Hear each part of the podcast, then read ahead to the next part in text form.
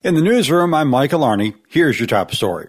Congressman Bill Huizenga says the default on the national debt is something nobody wants as the negotiations continue between Republicans and President Biden on raising the debt ceiling. However, Huizenga says the federal government does need to reduce spending.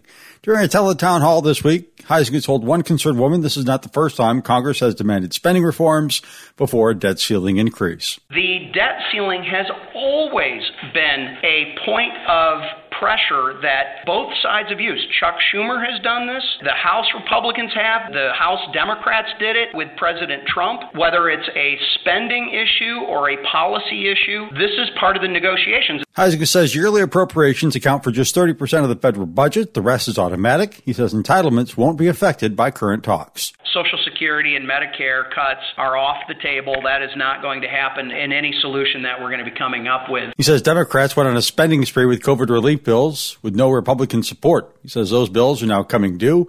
House Speaker Kevin McCarthy said this week he's not optimistic about the state of talks between the White House and Congress. The city of South Haven will begin its spring leaf collection next week. It'll run from April 3rd through the 14th. City says garden trash, boards, sticks, rocks, or other items that would prevent the leaf truck from quickly sucking up the leaves are banned from being in the leaf piles. Also, bagged leaves will not be removed. Leaves are to be placed unbagged on the edge of the lawn, by the street, or in the driveway. Officials say leaves cannot be placed in the road or raked into the ditch. There's a new bus service coming to Southwest Michigan. Andrew Green reports. Megabus announced this week it's returning to Michigan after six years of not offering services in the state. The company will have a stop in Benton Harbor, enabling travelers from the area to take one of its buses to locations all over. Megabus says after a period of lower demand for bus travel, it's now back up following COVID. The company's buses are often equipped with restrooms, power outlets, and reclining seats. Trips out of Benton Harbor out of the terminal on M139 could take a rider to Kalamazoo, Chicago, Ann Arbor, Detroit, and Gary, among other places. Megabus is partnering with Indian Trails for the Michigan services. They begin on Monday. Andrew Green, WSJM News. St. Joseph City Commissioners are finally ready to act after they saw for themselves the state of disrepair that the Department of Public Works building is in.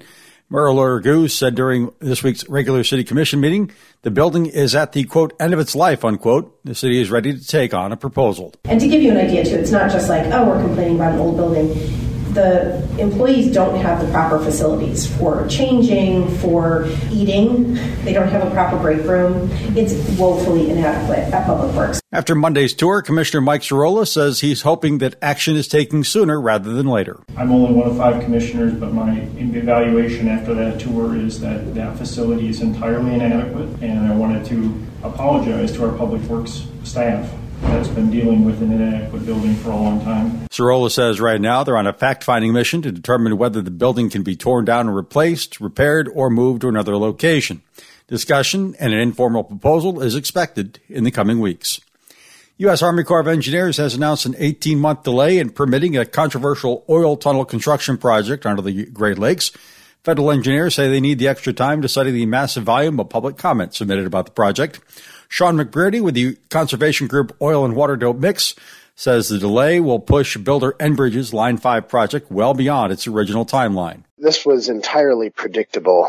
From the beginning, Oil and Water Don't Mix and our allies have been saying that this is going to take a lot longer than what Enbridge was trying to sell. And likely this project will not be able to be permitted. Line 5 is a pair of aging oil pipelines under the Mackinac Straits that Enbridge wants to replace with the underground tunnel. Conservation groups oppose the project over its potential to damage the environment. A spokesman says Enbridge is, quote, disappointed with the delay, unquote.